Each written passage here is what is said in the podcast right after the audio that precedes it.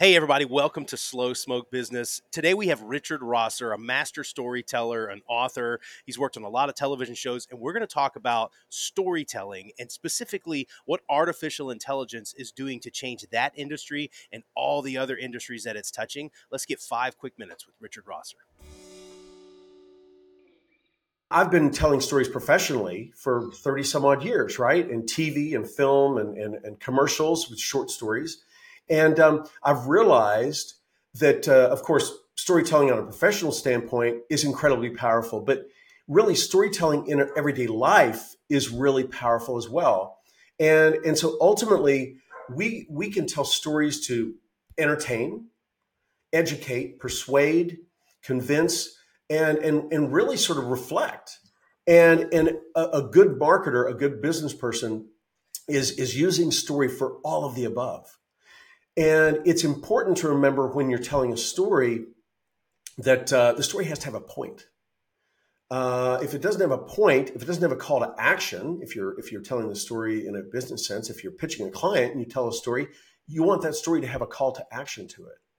And so we can use stories uh, in in in all sorts of presentations. We can use stories for you know asking for funding, pitching a project, working with a team, managing a team of folks, or if you're doing a, a presentation to two or 300 employees about the company, a story is a great way for them to understand what's important about the business for the business owner or the high level management. ChatGPT overlaying that with storytelling, um, how does that change the way that stories are created now that you have tools like that?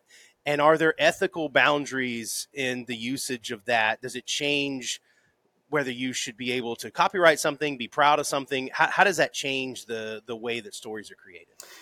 Wow, Jarrod, that is a jam-packed question. Let me let me, let me, unpack that. Uh, you can break you can break it down a little bit. Sorry. I am a storyteller at heart, and so I wrote this book, ChatGPT Simplified, really through the lens of a storyteller. And my approach to using ChatGPT is as a creator.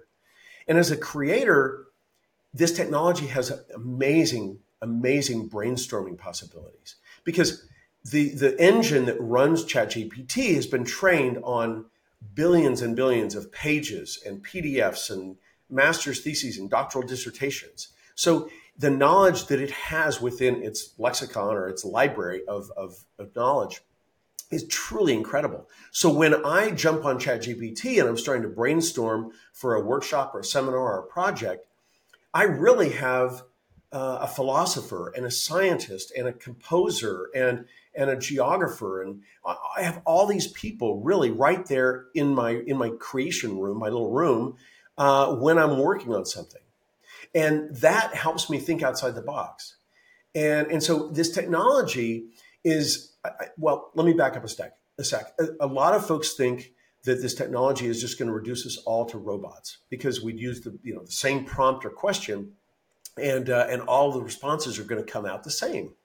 And yes, I mean just like you know, just like you got uh, McDonald's and Burger King, and people go and they have a burger and they know what it's going to taste like. Well, you know, it's not necessarily better than the mom and pop burger stands that dotted the US back in the 50s, 60s, 70s that got shoved to the wayside.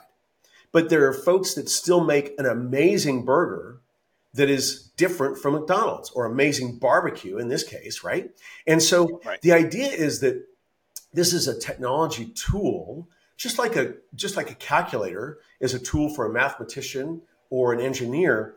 ChatGPT or AI in general is a tool that we can use to help amplify our creativity. That technology is moving so quickly right now that there is no you no amount of complaining about it is going to change anything. The, best way and sort of the winner's attitude is to accept that change is here and figure out how do I get on the right side of this? How do I use these new tools um, to do better to do better things or to make things faster, smarter, or or better for whoever the end, end user is at, at a certain point when we've we've taken storytelling and we've we've taken AI and we've merged the two together, I then st- stop and I say, okay, now let's take AI out of the mix. And let's think about story and storytelling and the, the narrative structure and the and all the techniques that we've been working on. And let's forget about the technology and and let's look at what the story is and how we can make the story more compelling even without the technology. Because ultimately that's what it comes down to is our ability to communicate with them. Guys, if you enjoyed this five minutes with Richard, uh, join us for the entire show. It's right where you found this one. We're going to be cooking two different types of wings and talking, doing deep dives on artificial intelligence and storytelling and why those things are important to anything that you're doing in life. We'll see you next time on the Slow Smoke Business Show.